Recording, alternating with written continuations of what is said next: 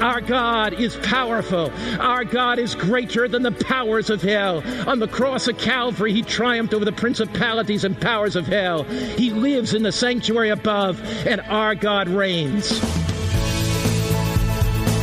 This is Hope Lives three sixty-five with Pastor Mark Finley. Today's message, Perilous Pitfalls of Compromise. Part one. Enjoy, and remember you can always catch up with past messages and stay up to date with Hope Lives three sixty-five and Pastor Mark by going to hope lives three sixty-five dot com. And now, Pastor Mark Finley. I'll tell you the story of somebody that I will call, not their real name, Mister and Missus Wong. Mister Wong was a member of the Red Guard Chinese Army. And I, I should say we were grateful and thankful to the Chinese government for allowing these delegates to come. And we, we are thankful to God for the officials that have given the measure of religious liberty that they have in China. But many, many years ago, in nineteen ninety-one to nineteen ninety-three, Mister Wong was a member of the Red Guard. He was an avowed atheist. He felt that all Christians were ignorant fools that believed fables that you couldn't have any confidence in. When he came home from the army on leave, he discovered that something amazing had happened in his city. From nineteen ninety-one to nineteen ninety-three, in one city in China, there was a mighty spiritual revival. And in one Seventh-day Adventist church in that city, for three years, there were between two and three thousand people baptized each year. That local congregation grew to well over ten thousand. It was amazing moving of God's grace, an amazing outpouring of God's Spirit. When Mister Wong came home from the army, he discovered that his wife had become a Seventh-day Adventist, that some of his brothers had become Adventists, and his father and mother had become Adventists and joined that local congregation. He was furious. He was incredibly angry. As he told me the story, he said, "Pastor, I could not understand why my own wife would accept such fables, such nonsense, such intellectual superficiality." He said, "I was angry. I ranted. I raved. I yelled at her. She, he said, I threatened her in a variety of ways. I would go to the Adventist church and break up their worship service with my rants and anger and rage." He said, "Then one day I came with rocks and stones and threw them through the windows of the church. I felt I had to do everything I could dis- to dissuade my wife from this foolishness." His wife developed a very serious eye infection. And that eye infection threatened her with loss of sight. She was taken to the hospital for a very serious operation to save her vision. And as the surgeons operated on her, she, of course, had a patch on one eye, and her physician said to her, "We don't want you to strain your other eye by any reading, because if you do that, you may lose total vision." One day, her husband came into her room, and he saw her reading the Bible with a patch on one eye, looking at the Word of God. And he said, "I thought the physicians told you not to do that." And she said, "Well, I needed strength. I need the strength that comes from God's Word. And I could not go for months without reading the Word of God." He looked at her and he said, "You are foolish. As your husband, I'm not going to allow you to go blind reading the Word of God. Give me that book and I'll read it for you and to you." Praise God. Praise God. He said, "What do you want me to read?" She said, "Read the book of Job." Now, I am not sure that that's the first book I would introduce people to in the Bible. Read the book of Job. But God's ways are mysterious. Mister Wong said to me, "Pastor Mark, I began to read the book of Job, and I saw the trials that this man was going through, and I recognized that I was putting my wife through some of the trials. She was the modern Job." And he said, I kept reading and reading, and faith grew in my heart as I saw Job trusted God in spite of the trials, as I saw Job trusted God in spite of what was going on in his life. He came to the end of the book of Job, and he was amazed. If you have your Bible, and I know you do, take it and read, turn to Job chapter forty-two. Job chapter forty-two. And look there at verse ten. Mister Wong said, Pastor Mark, I, I read the book of Job to my wife. I saw Job's faith. I saw Job's courage. I saw Job's confidence in God. And I was absolutely amazed. He then said, I came to the end of the book and I read Job forty-two, verse ten. And the Lord restored Job's losses when he prayed for his friends. Indeed, the Lord gave Job twice as much as he had before. And Mister Wong said, Pastor Mark, I was so amazed in a God like that. As his wife continued to have treatment, Mister Wong did not admit what God was doing in his life. As she would go to treatments to see the physician, he would take the Bible out of the drawer by her bed and read it. And secretly he read the Bible. Until that day in that hospital room, Mister Wong knelt down and said, Jesus, I'm yours. Jesus, I can resist you no longer. Mister Wong today is the part of a pastoral team that in one pastoral district has twenty thousand members and four hundred churches and groups. If God can take a member of the Red Army, an atheist, one who believes that Christianity is nonsense, and lead him to be a mighty pastor for God, what can God do for your life? What can God do with my life? When I asked Mister Wong, what was the most significant thing that led you to make that decision? What led to your conversion? If he were here this morning giving his testimony, this is what he would say. He would tell you that there was one major reason. His wife was faithful to God and did not compromise her integrity. The Holy Spirit used her powerfully to reach her husband. Now, there's one thing for certain. A half-hearted, compromising Christianity is not going to impact the world for Christ. One pastor put it this way: God will not use a compromised life to reach a compromised world. God will use a life that is given over to Him, that is a demonstration of the message that through the power of Jesus Christ and His love, He can transform our lives and set us free. If the world is looking for anything today, it is looking for young people, it's looking for adults that have authentic, genuine Christianity. A sham, a pretense, hypocrisy will never reach the world. A sugar-coated gospel will not transform a society by the grace of Christ and the power of the living Christ. No formal ritualistic Christianity will do. No half-hearted Christianity to do.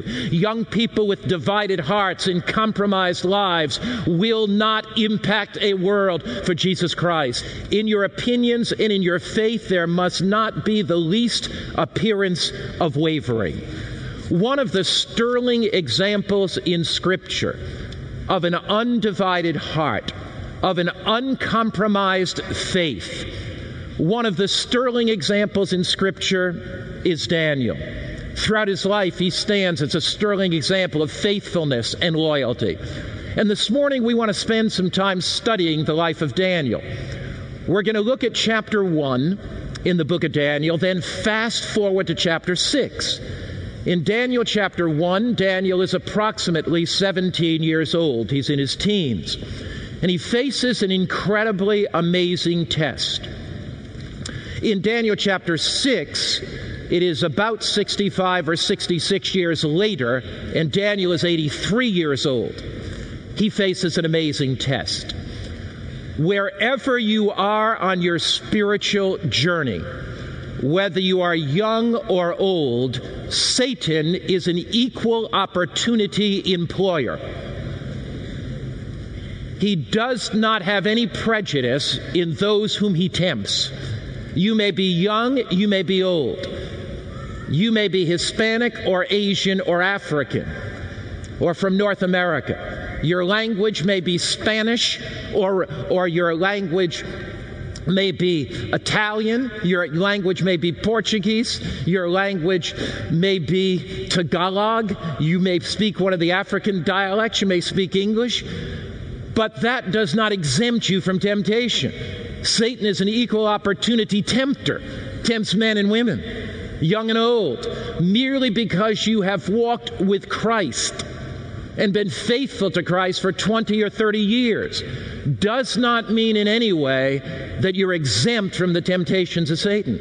And one of the things we see in the life of Daniel is the life of faithfulness from the beginning to the end. Daniel did not merely start the journey, Daniel finished the journey. And he found in Christ one that was the author and finisher of his faith. He found in Christ one who he could hold the beginning of his confidence strong to the end. So I invite you to take your Bible and turn to the book of Daniel. Psalms, Proverbs, Isaiah, Jeremiah, Ezekiel, Daniel. Daniel chapter one. Daniel chapter one begins with the great controversy scene.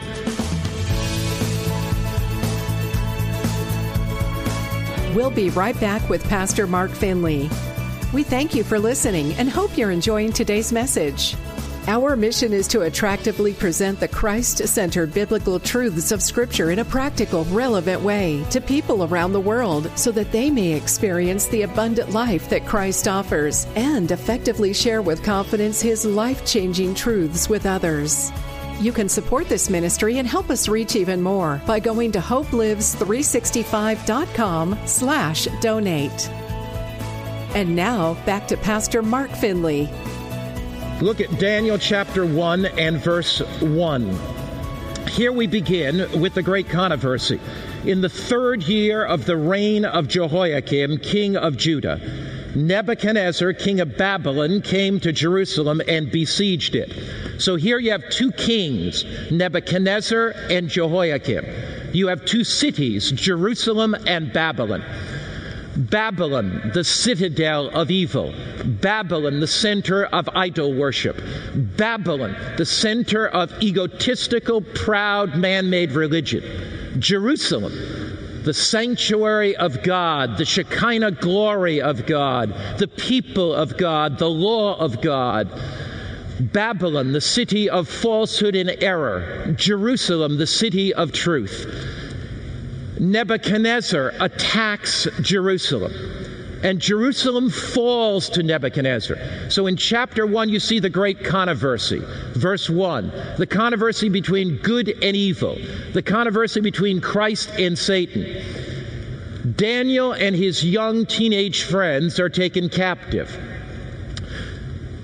Nebuchadnezzar longs to bring the brightest, the most intelligent, the those that are, are, are handsome and physically attractive. He longs to bring a group of youth that have the potential for leadership that will be educated for three years at the University of Babylon so Nebuchadnezzar can send them back as his emissaries to Jerusalem. The devil lo- loves to attack the brightest, the best, the most intelligent, because he knows that if he gets the leaders, the followers will follow. And the devil still uses that strategy today on Christian Seventh-day Adventist young people. If he can capture the minds of the brightest and the best, if he can lead them from faithfulness to God, he knows that if he gets the leaders, the followers are going to follow. So here in the book of Daniel, Nebuchadnezzar takes captive the most intelligent, the brightest young people, brings them to the university uh, to Babylon, to educate them in the University of Babylon. Early in that captivity, Daniel and his friends are ushered into the banquet hall of Babylon.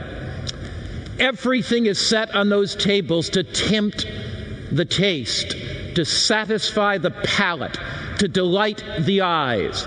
The music is playing. The tables are set. The royal banquet is there. Now, there's an interesting aside that I want you to see in Daniel chapter one. Notice it in verse two. And the Lord. Now, that word for Lord there is a word that means the one who is in control over all, in spite of the captivity, in spite of the apparent defeat. God is still sovereign. He is still on his throne. And the Lord gave Jehoiakim, king of Judah, into his hand with some of the articles of the house of God. What are the articles of the house of God? The candlestick from the sanctuary. What are the articles from the house of God? The articles that were in the sanctuary that the Shekinah glory reflected off. Those golden emblems that were in the sanctuary of Jerusalem were taken, and where were they brought? Daniel chapter one, verse two. And he brought the articles to the treasure house of his god. Who was his god? Bel-Marduk, the chief god. There were thirteen chief gods of Babylon. Bel-Marduk was the chief god. Bel-Marduk sat in a golden temple, on a golden throne, before a golden table. Can you imagine it? The very candlestick in the sanctuary, the very emblems of the sanctuary that reflected the Shekinah glory of God, the very presence of God.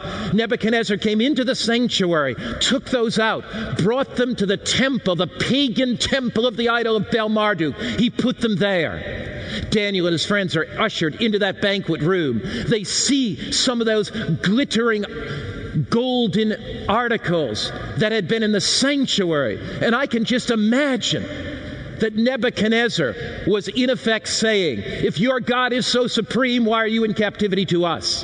If your God is so supreme, why are the articles from the sanctuary here? If your God is so supreme, why is Jerusalem in ruins and defeated? Here, Daniel and his friends go in to that sanctuary. And they're invited to defile their health and defile their minds. The food on those tables was offered to the god Bel-Marduk. To eat that food was to worship and give tribute to the pagan gods.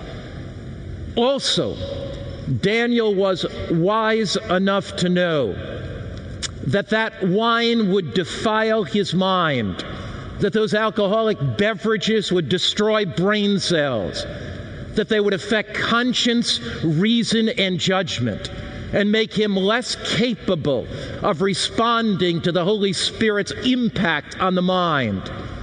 He recognized that the unclean foods on that table would destroy his health. And so Daniel knew that the decision that day was not a small one. He recognized that it was much more than a glass of alcohol, much more than unclean foods, but that it was the compromising of his integrity.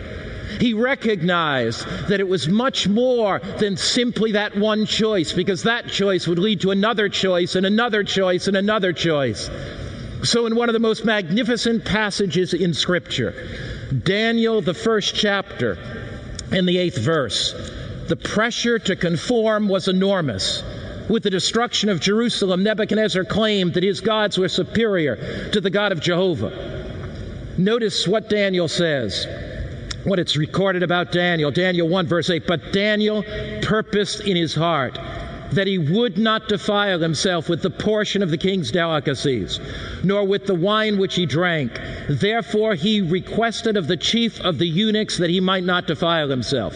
The Scripture says Daniel purposed in his heart. What does the word purposed mean? Purpose means he decided. Purpose means he determined. Purpose means he chose. In the heart, in the Old Testament, the heart is the seat of the intellect. It is the center of the emotions. It is the center of our thought processes. There are two passages in Proverbs that are helpful here. Proverbs four, verse twenty-three. Now keep your finger in Daniel one. We're going to go back to it. Proverbs chapter four and verse twenty-three. We're studying this idea Daniel purposed in his heart. What is this heart? Daniel chapter four In the Bible, the heart is the center of intellect, the center of emotions. It is the, it is the thought center from which decisions are made. In Proverbs four, verse twenty-three, the scripture says, "Keep your heart with all diligence, for out of it are the issues of life." Keep your heart, keep your mind, guard your mind. Proverbs twenty-three, verse seven adds, "As a man do, or a woman does what?" You know the text. Say it with me. "As a man thinks in his what? Heart, so is he." You know, a number of years ago, Isaac Newton, that famous hymn writer. You know, Isaac Newton wrote between six hundred fifty and seven hundred fifty hymns. Some scholars say it was six hundred fifty, some say seven hundred, some say seven hundred fifty. You know, he wrote those great hymns like, "When I Survey the Wondrous Cross upon which the Prince of Glory died." Isaac Newton, who had written so many of those hymns, was not a real large man. He was about five foot three, five foot four, quite thin. And one day in London, there was a parade in Isaac Watts's honor. And people gathered to give pay tribute to this mighty hymn writer of God. And they gathered along the streets of London. Many of them got up on balconies so they would see this mighty man of God. They had sung his majestic hymns, and they had pictured a man six feet, six one, six two, many who didn't know him. They had pictured this huge man. Isaac Watts was riding in a open covered kind of like, like carriage. And as he was riding in this horse-drawn carriage, he was kind of hunched over. By now he was old, and he didn't even look like he was five foot four. He looked like he was about five foot one or five feet. He was kind of hunched over. And there was one of these high society women that was sitting in the balcony. And she looked over and saw this carriage. And she looked, and as the carriage passed, she was one of those women that often spoke, uh, or men too, I got to be careful, I don't get myself in trouble here. Uh, she was one of those individuals, uh, that's good, who thought second and spoke first. Have you ever met anybody like that? It's always good to think before you speak, not to speak before you think. But anyway, she blurted out, Isaac Watts is coming by, and she bursts, bursts out and says, "What?